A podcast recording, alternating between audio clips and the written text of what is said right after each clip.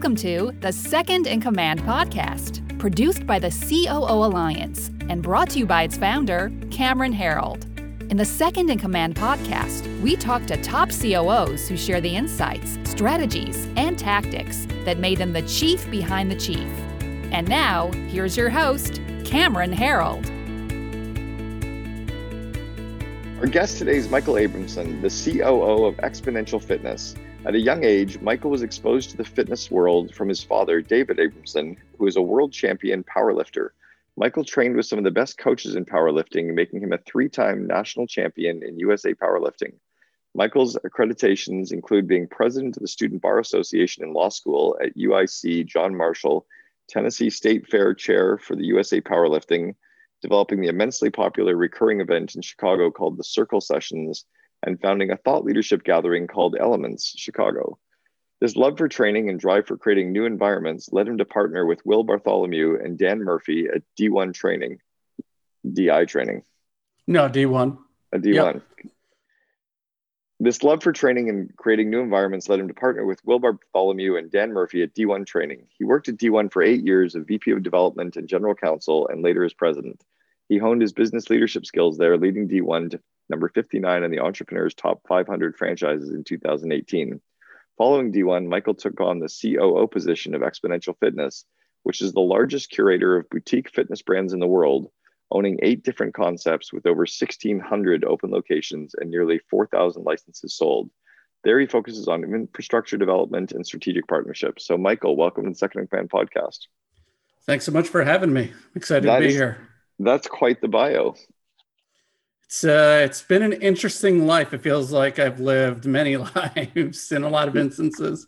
I'll bet. So, so what are the brands that Xponential owns right now?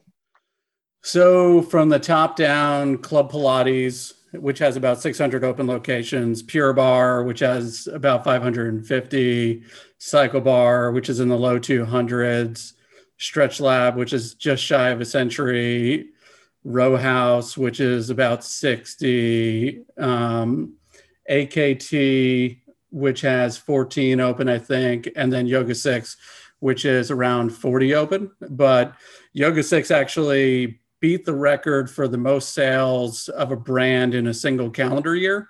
Last year, they sold 400 some odd units in 12 months. So that's wow. going to be a pretty quick one coming out of the gate.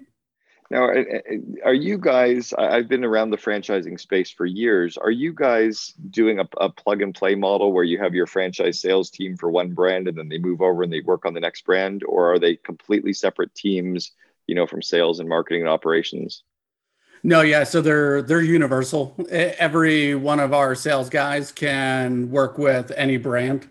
So, and you know, in the franchise world, you deal with a lot of franchise brokers. Mm-hmm. So we get a we get a healthy amount of organic traffic, but ultimately the best qualified leads often come from franchise brokers. So it becomes a relationship game. And so the people on the sales team with the best relationships with those brokers, they get the most leads, they close the most sales, and it's not always the same brand. It can span the spectrum of our eight brands. And what's become more and more common is people buying multiple brands at one at one sitting. So rather than buying a three pack of Club Pilates, they might buy Club Pilates, Stretch Lab, and Yoga Six because they want to diversify their fitness portfolio and then sure. create an expo village with their real estate setup. That's interesting. It makes a lot of sense. I actually um, used to coach a company out of Scottsdale, Arizona called Loud Rumor, and they do a yeah. lot of marketing for. Do you know that team? Yeah, we've used them in the past. Oh, cool. Yeah, they do a lot of marketing in, in and around your industry, but but they were talking about that same idea that people would acquire multiple brands in a city, and I guess that just gives the owners leverage, right? Instead of trying to, you know, have one brand spread over multiple cities, they take three or four. But um, do you well, allow them to do you allow them to go outside of your group at all? Yeah, we're. I mean, they have non competes in their agreements, but uh, we're not rigid with it. Fitness fitness is fitness. There's not a lot of proprietary approaches, right? A squat is a squat, a row is a row. It's really more we we look at and we we say there's three key things to having a successful fitness concept. you've got the programming, you have the marketing, and you have the sales. So if you are great at marketing, you're going to get people coming in, but if you can't sell them, your business is going to die. If you can sell them, but your programming is shit, they're not going to stay. So you need those three things. And other brands, I don't think, do it oftentimes as well as we do it. And interestingly enough, the whole idea of Xponential was actually born out of the success of Orange Theory. So, Orange Theory franchisees loved their experience with OTF. They were hyper successful, but then OTF sold out everywhere.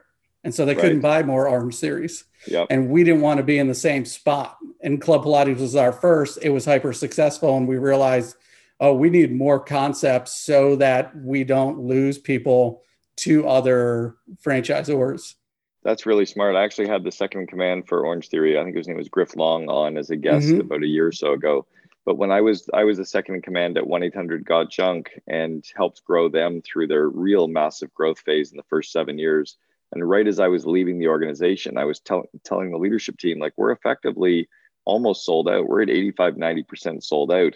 And they wouldn't believe me. The leadership team kept fighting me on it. And finally, I, I, when I left, they realized a year later I was right that we had really hit that point where it becomes much, much harder to sell you know, Omaha, Nebraska, and one over. Like we really needed more of a right. rifle based approach to sell the last twenty percent of the location. You get to those onesie twosies, and you're having to make bad deals to just to get them sold. And it's more expensive to target a certain city to sell, right? When you get somebody who comes in and they just want to buy, and I've got six. Which one would you like? When I have right. to sell that one, right? It's a little bit tougher. I actually saw one of your your row house locations. I think in Scottsdale as well. I think it's near one of my favorite um, Thai restaurants up there. Nice. Yeah. Yeah, I, I love I remember, House. I remember the brand anyway. So what do you think is making besides the, the program, the marketing and the sales, what's making your brand so successful? Because you've got some good, really good brands and some really good success around them. What's making them successful? It's it's the model. So for so Anthony Geisler's the founder. Anthony's got a serially successful entrepreneurship bent from he had an online gaming solution years ago. He then uh, acquired LA Boxing with a couple of locations. He grew that. He sold it to UFC. It became UFC gyms. He moved out of there, ended up getting into Club Pilates. The whole concept around what we do is really mitigating the downside risk. So, all of our locations are about 2,000 square feet.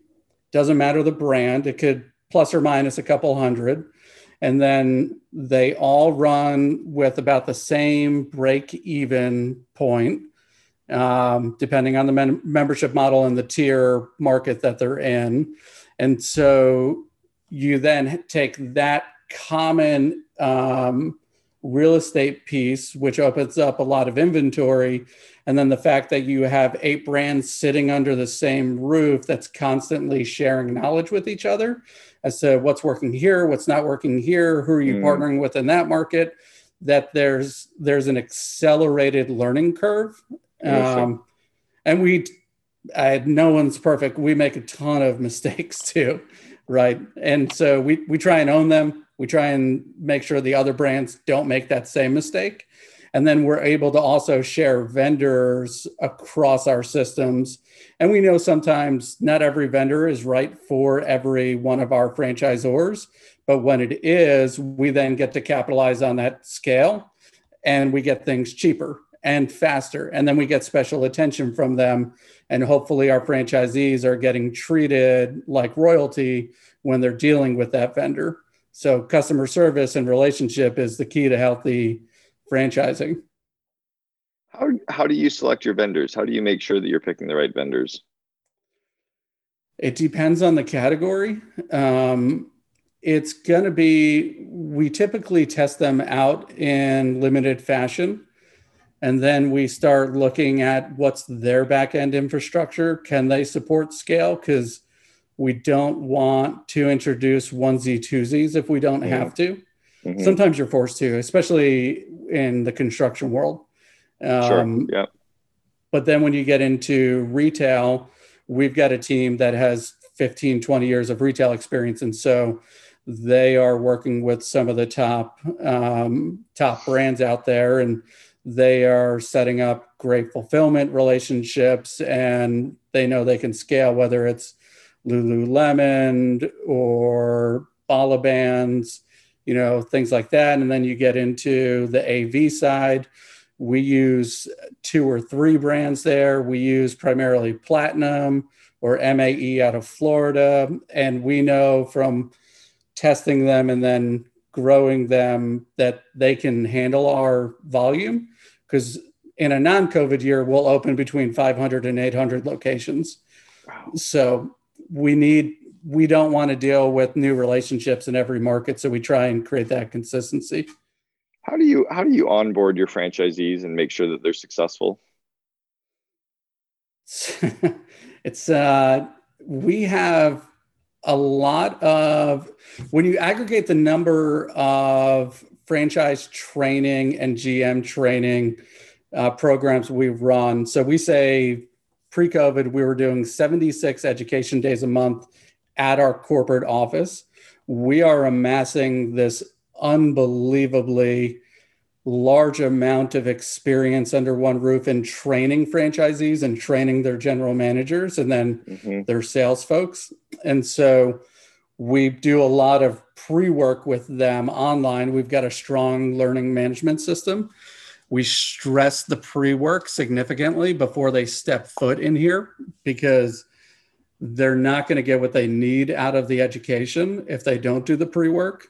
Mm-hmm. Um, then we have a very hands on training process, and we focus on those three key things of sales, marketing, and programming, and making sure they understand those are the three things to be successful. And then we have a really strong follow up uh, infrastructure.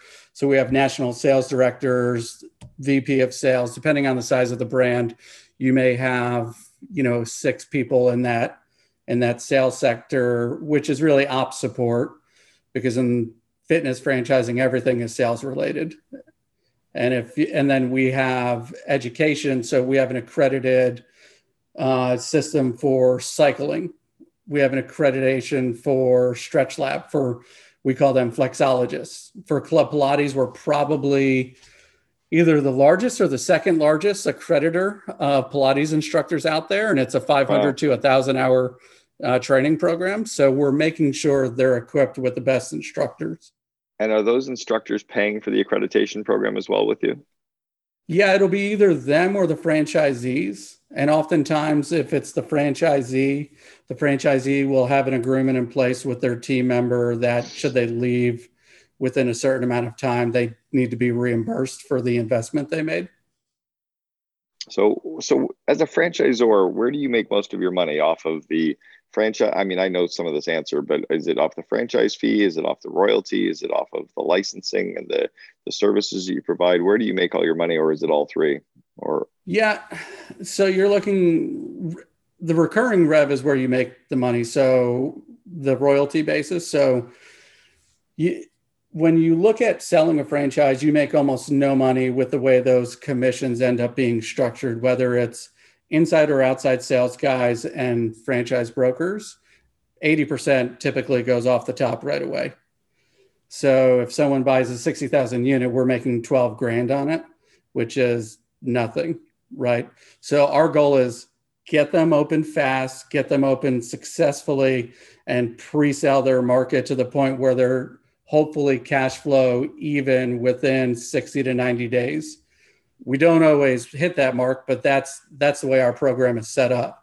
You actually just touched on one one of the questions I had written down when you mentioned the, the pre-selling the market. So so what marketing do you do on behalf of the franchisees? And then how does that how does that structure? How do you set that up?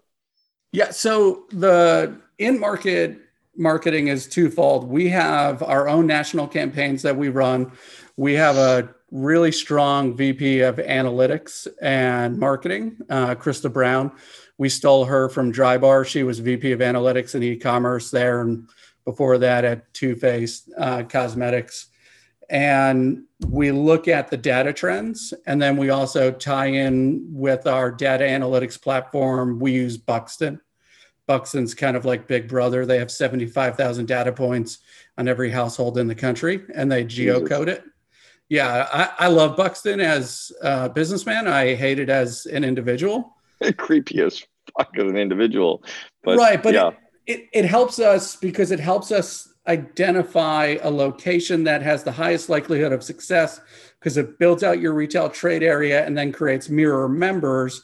Then what we do is we take those analytics and we help our franchisee market directly to the mirror members versus just doing a shotgun approach. And then in addition to that, you have to do the ground approach where yeah, as the franchisee, you need to get out and market. You need to kiss hands, shake babies, and get to know everyone, get people in the door. It can't just be digital, even though mm-hmm. digital is the easiest to track. And so we're running our own ad spend through the marketing fund, and then we have direction for them for in market. And then yeah. the way we really help them is you know as well as I do, digital marketing can be a black hole of spending Mm-hmm. And so we have a Very digital much. partnership program that we vet every digital partner we allow into our system to get API access to know that they are high caliber, high results oriented, and they're charging market rates. We don't set their rates, we don't set their contracts with the franchisees. We're just making sure they're not raping our franchisees and giving them no results. Yeah. Yeah, uh, especially on the SEO side, I think can be the black hole of marketing as well for many of these right. brands, right? Paid search right. at least is a little bit more scientific. You mentioned that you're using a learning management system in LMS to um, to to the onboarding. Is there a certain platform that you like that you, that has worked well in the franchising world? We use Wisetail. Um, I didn't use. I used FranConnect when I was at D1. Uh, FranConnect. Frank Connect is great. It's a little bit uh, archaic in its user interface, but it's a really robust system. Wisetail is much easier on the user interface, uh, but it takes a lot more effort to set it up for exactly how you want it. Um, but we use Wisetail for all of our brands. All right, if you were a single unit, you know, gym or a fitness studio, could you give them kind of the top three things for them to be successful, and then Secondly, is can you take I, I and I, wonder if it goes back to um, the program, the marketing, and the sales. But can you can you do you have any lessons that you can really take out of the fitness space that other businesses in other industries could could use and benefit from? Yeah, so I'm I'm naturally a, a relationship person. So when I look at business, to me, it's all about the team.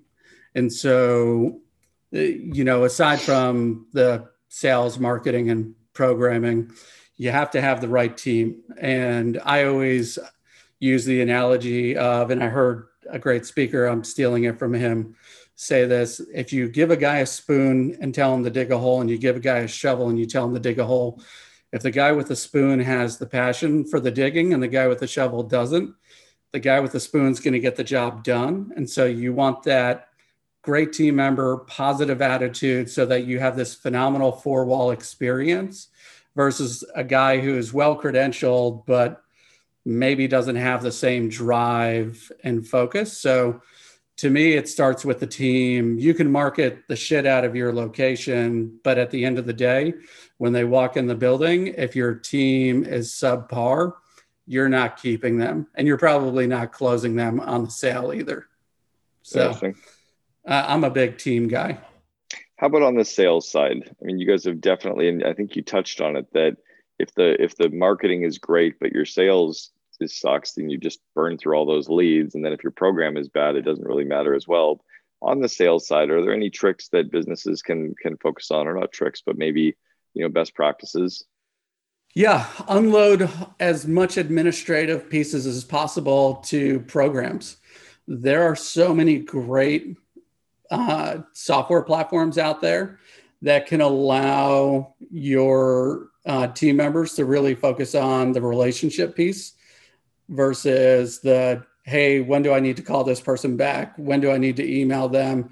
You can have great automation not just drip campaigns. There's there's now programs out there like conversica with artificial intelligence that has artificial intelligence sales solutions that does a handoff to your in studio person once they're ready to talk to a live member and or come in. And so you remove all those administrative components. So that you can let your team in-house focus on two things relationship development because in boutique fitness we're a premium product so they need to really feel good about who they're interacting with and then creating the best experience so the best uh, workout possible. If you do if you let them focus on those two things you're going to have a really successful location interesting. I like the optimization and automation as you're taking some of the stuff off that is is typically complicated for them too right? Right. And who wants to be. yeah and your brain's a terrible filing cabinet. And i find most of the people running the front desk of a gym they're great but they're young. And so they haven't learned enough yet to know how to prioritize track schedule. And so give them the tools to do that and they're going to be more successful uh, i think about some franchisors over the last 30 years that have kind of really exploded in their growth and then they there's they kind of don't exist anymore. You think of you know a quiznos or curves. I don't know if curves still exists but you know massive rapid growth. How do you operate a business through the fast growth phase and then stay successful? Like after you've really sold all these locations and you got them all up and going how do you make sure that you stay as a successful brand and that you deliver for these franchisees as well so there's there's two things to look at one i used to know the head of development for quiznos when they went through that massive growth their issue was they were selling to people they shouldn't sell to and so when they were opening, if they got open, they were not able to stay open long. And so they closed. And Quiznos, I don't know anything about them, but they didn't they didn't take them over and help them redeem the location, get it to a new buyer. And so you had you had a great shrink shrinkage rate. The the other side of it is you need to have this intensely loyal partnership with your franchisees Mm. In the entire time Anthony, our founder, has been franchising, we have never had a single location close ever. And it's not because every location wins, it's because we view them as partners and we have a high moral obligation to those franchisees that have their life savings invested in it. And I'm talking as far back as LA boxing, never letting any of those close. That's a massive, massive, massive success. Yeah, that, like, it, it takes a lot of effort to get it done because you're taking a distressed franchisee who is not exactly happy with you oftentimes. Yeah. And it could be at their own doing, but you're the franchisor, it's your playbook. They bought into your system to be successful, even though there's no guarantee of success and you're trying to help them salvage a bad situation. And we've gotten really good at that because we do view it as our our own personal partnership, not just sorry man, it didn't work out for you, close the doors, we write you off, even though we because we've got four thousand units sold. We don't no. we don't view it that way that's a massive success. I mean, most franchisors don't come anywhere near that. I remember speaking 20 years ago to Fred DeLuca, who was the founder of Subway, and we were at the International mm-hmm. Franchise Exposition together, and we were talking at the bar one night. And I said, you know, how do you deal with franchisee disputes? And he goes, oh, that's easy, litigation. I was like, wait, what? like he didn't even, and he wasn't kidding. Like he just, right? Yeah, we have a problem with franchisee. We sue them. I'm like, or they sue us. I'm like, well, really? They had 700 outstanding litigations with franchisees. If it, you, it doesn't even make sense. Litigate. We solve everything pre-litigation, and we're not afraid to. I mean, if you talk to Anthony, Anthony is very aggressive. I'm an attorney by trade. I did litigation for years. Mm. I have no problem with it. Litigation is a waste of time and money for everyone in almost every instance, especially in franchising disputes because the franchise agreements are so onerous and one-sided and if you're if you happen to be lucky to find a procedural flaw in the way they sold it to you great good for you but you have a high bar to get over we don't want to be punitive in our relationships even when they've gone sour and so right. we always try and find some sort of solution that's pre litigation and so you know outside of a couple of issues with founders of our brands. We haven't really had any franchisee litigation. I don't know if we're still at zero, but we're pretty close to zero. That's probably one of the reasons why you're there, why you have had the success is because of that mentality or that that focus around um, you know your your cust- your franchisee's success, your franchisee's profitability, your franchisee's engagement.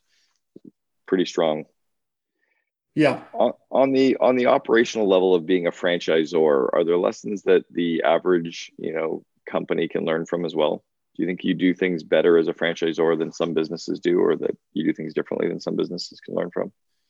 I think the probably the key thing is don't overbuild.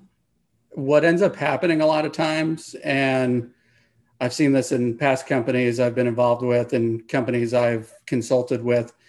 Everyone wants to build the Taj Mahal because they think the nicer and sexier it is, the more likely you are to be successful in business.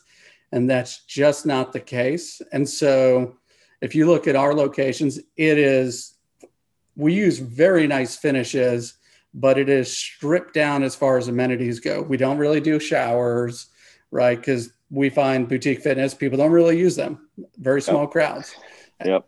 So we keep small lobbies. Everything should be dedicated to the revenue generating space, which is primarily your training space. And so take the take the position when you're building out your location as to is this dedicated to generating revenue? And if it's not, do you actually need it? Because then it's a marketing expense. Yeah, I, love that. Do, do any of your brands have different, like completely different cultures from the other brands that you own, or are most of the cultures similar? They are all completely different. So this was probably the biggest learning lesson I had coming in.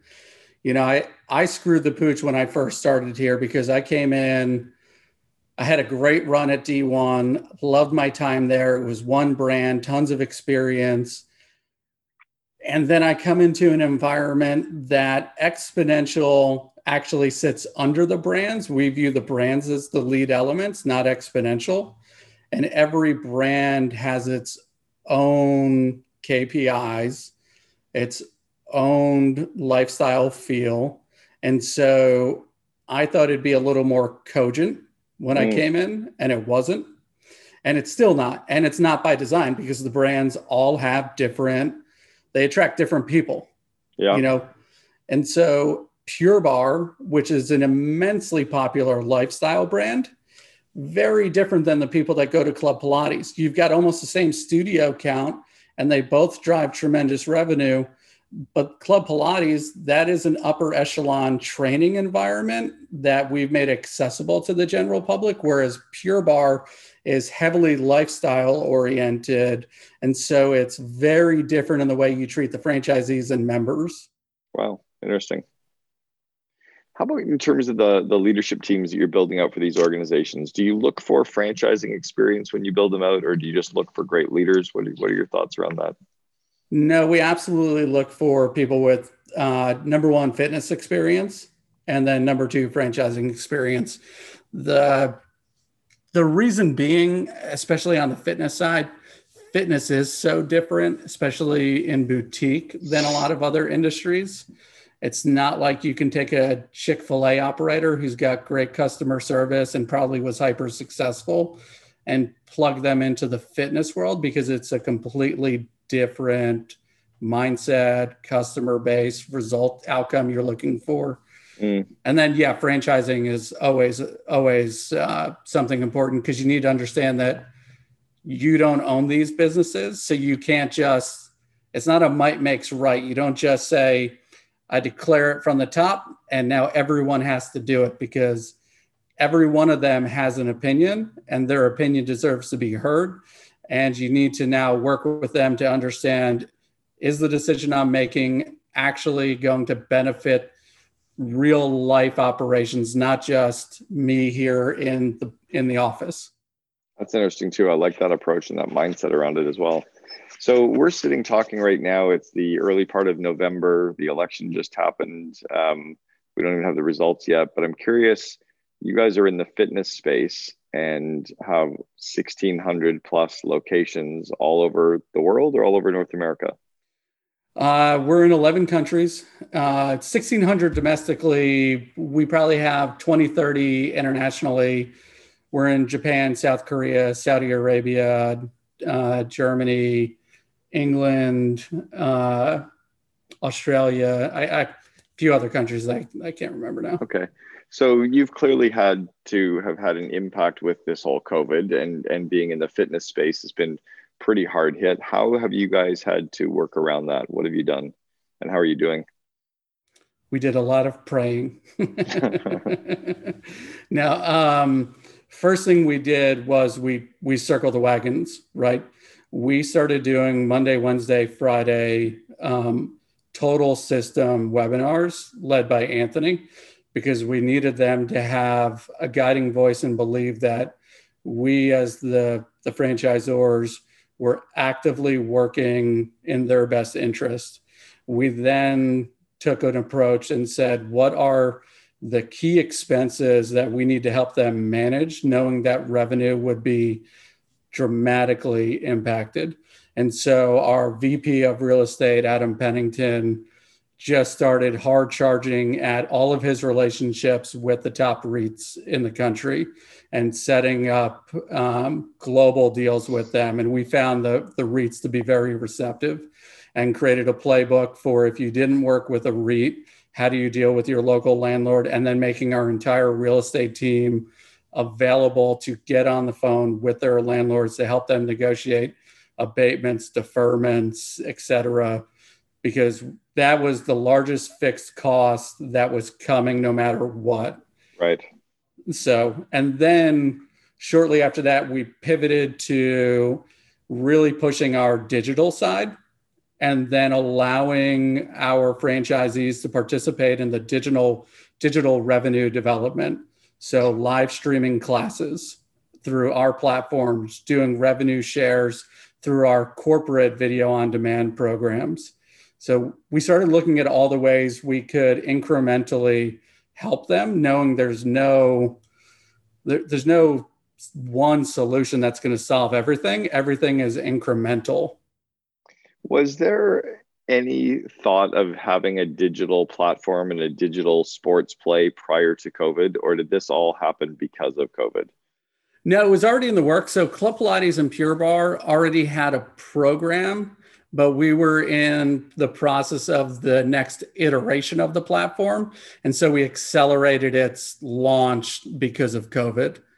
And then we released it to all of the brands, which we were going to do in a much more phased approach, just saying, you know what? Perfection is the enemy of profitability. We need to get going and we need to equip our franchisees. We also have a great relationship with ClassPass. Um, I deal with Fritz Lanman a lot. He's their CEO. They've been an unbelievable partner through all of this, and they offer to our franchisees use ClassPass as your streaming platform if you need it. We won't charge you anything. There's no commission. Just get on there, use it to to do your live streams until you get the corporate uh, platform set up. So we really leveraged our relationships to try and help that was cycling really the first kind of group fitness that was being done online or was there was there more uh no pure barre was probably the first because pure barre is very equipment low as far as what you need you can do pretty much all of it at home with a chair okay. Okay. and some bands um, but CycleBar got definitely got a lift because Peloton. Peloton's been in the news. Everyone's excited about Peloton. Yeah. Um, and so it just naturally gravitated. And then we had some franchisees come up with the idea of let's actually rent out the bikes in our studios to our members if they want to take them home. And and they started renting out their equipment. Me as an attorney, I had a lot of heartburn over that, but at the same time, going, that's a creative way to generate revenue. It's not being used otherwise, and you get them to stay in touch with your brand during this downtime. It's not a bad idea. Yeah. It's interesting just just to see the creativity that came out of it. I guess it goes back to that old adage, right? That necessity is the mother of invention. So yep. We've had yep. to kind of figure it out. So, how about yourself in terms of your growth? You know, over the years, how have you had to grow as a leader? How have you had to grow as a COO? So, I have this unbelievably pain in the ass way of speaking where whatever I say, I say it with authority. And so people just naturally believe what I'm saying is true. And I'm I'm exposing myself here, right? I don't know everything. When I say something, it's as though it's gospel. Um, I've really had to learn better how to communicate in a more accessible manner and not such a domineering manner mm. so that I'm bringing people into it and making them partners in what we're doing versus just a command and control style of leadership. Yeah. Which is my natural bent. Um, and I've been, I've had executive coaches, one of which actually literally drove me into therapy. Hey, we got to the point where we were done, at, or we, and he just said, I can't help you anymore. You need to actually see a counselor. was it intentional the command and control style or was it just because you've got that big voice and the you know big physical size that, that it came off that way no i i think it's just my my natural behavior so i grew up my dad is as alpha male as they come he was a world champion power lifter he then got into handmade knives became one of the best knife makers and sheath makers in the world. His best friends are some of the be- top close quarters combat instructors. So I grew up with them. Now he does professional arm wrestling. So it's like this type of mentality has been bred into me. And then my love of training, you always have to be aggressive. And so this discipline and aggression was just part of every bit of who I am. And so when I spoke, I always spoke aggressively. Mm. And I had a lot of friends around me that had to just educate me on you're going to yield fruit, but it may be bad fruit because of the way that you're communicating with the people. And so I, I call it the vortex of dysfunction. You know, Steve Jobs had the reality distortion field, and I the seedy underbelly of that is the vortex of dysfunction because you okay. Churn and burn people out. Where have you burned out over the years, or have you burned out? I I I haven't burned out. I I love working and I went into specifically with D1 I talked to my wife and I said I think this is going to be a great opportunity because I was moving from private practice as an attorney to in-house with D1 and it married two passions, me as an attorney and then training. And the funny thing was, I don't, re- I don't watch sports. I don't really pay attention to sports. And we worked with all these famous pro athletes, so it was like a running joke. And I talked to her and said, I'm going to be working a lot of hours, and I really want to because it's a good opportunity. But you have the permission to pull the cord at any time if you think this is detrimental to me, my health, or to our relationship, and I'm not seeing it. Without question you have permission to say it's done and i will i'll quit tomorrow. And and i meant it. And wow. so that's how i've approached everything and i've yet to burn out. Where i get disenfranchised however is i'm a high loyalty guy and if i find that people are not making decisions in the best interest of the company and it's for their personal ambition it doesn't oh. matter who they are. Yeah. Could be the owners, could be team members, could be people that report to me. You lose. Parts. I, yeah, I get very frustrated and and I get disenfranchised, and so then we have to reestablish that that trust element, so that we're truly a team. That's cool. All right, if we're to go back to your 21 year old self, 22 years old, you know, you're graduating college, maybe you haven't gotten, maybe you're coming out of law school. So let's give you 24 years old, 25 years old. Mm-hmm what advice would you give yourself back then that maybe you know now now you know it to be true but what do you wish you'd known back at that time be open to learning more things i've always been it learning has always come easily to me and i've always kind of been ahead in education and so i never had to put in a lot of effort for it at least back then and so I really look at it and say I did not capitalize on opportunities where I could have learned way more I've always been great with relationships. It's a numbers game. All of my life success is tied to the people around me. It's it's almost never about me. It's the people I'm working with. And so I now wish that oh, I look at I had a mentor that brought me into this. I should have dug in more because I'd have a different level of competency now, sure. which brings more wisdom. So really seek that. It makes sense. I get it. I was not the smart kid. I I struggled with guys like you that it all came easy to. Michael Abramson, the COO for Xponential Fitness. Thanks so much for sharing with us today on the Second Command podcast. Really appreciate the time. Absolutely. That was great. Appreciate it. Thank you so much for having You're me. Welcome. Yeah. You've been listening to Second in Command, brought to you by COO Alliance founder Cameron Herold. If you enjoyed this episode, please be sure to subscribe. For more best practices from industry leading COOs, visit COOalliance.com.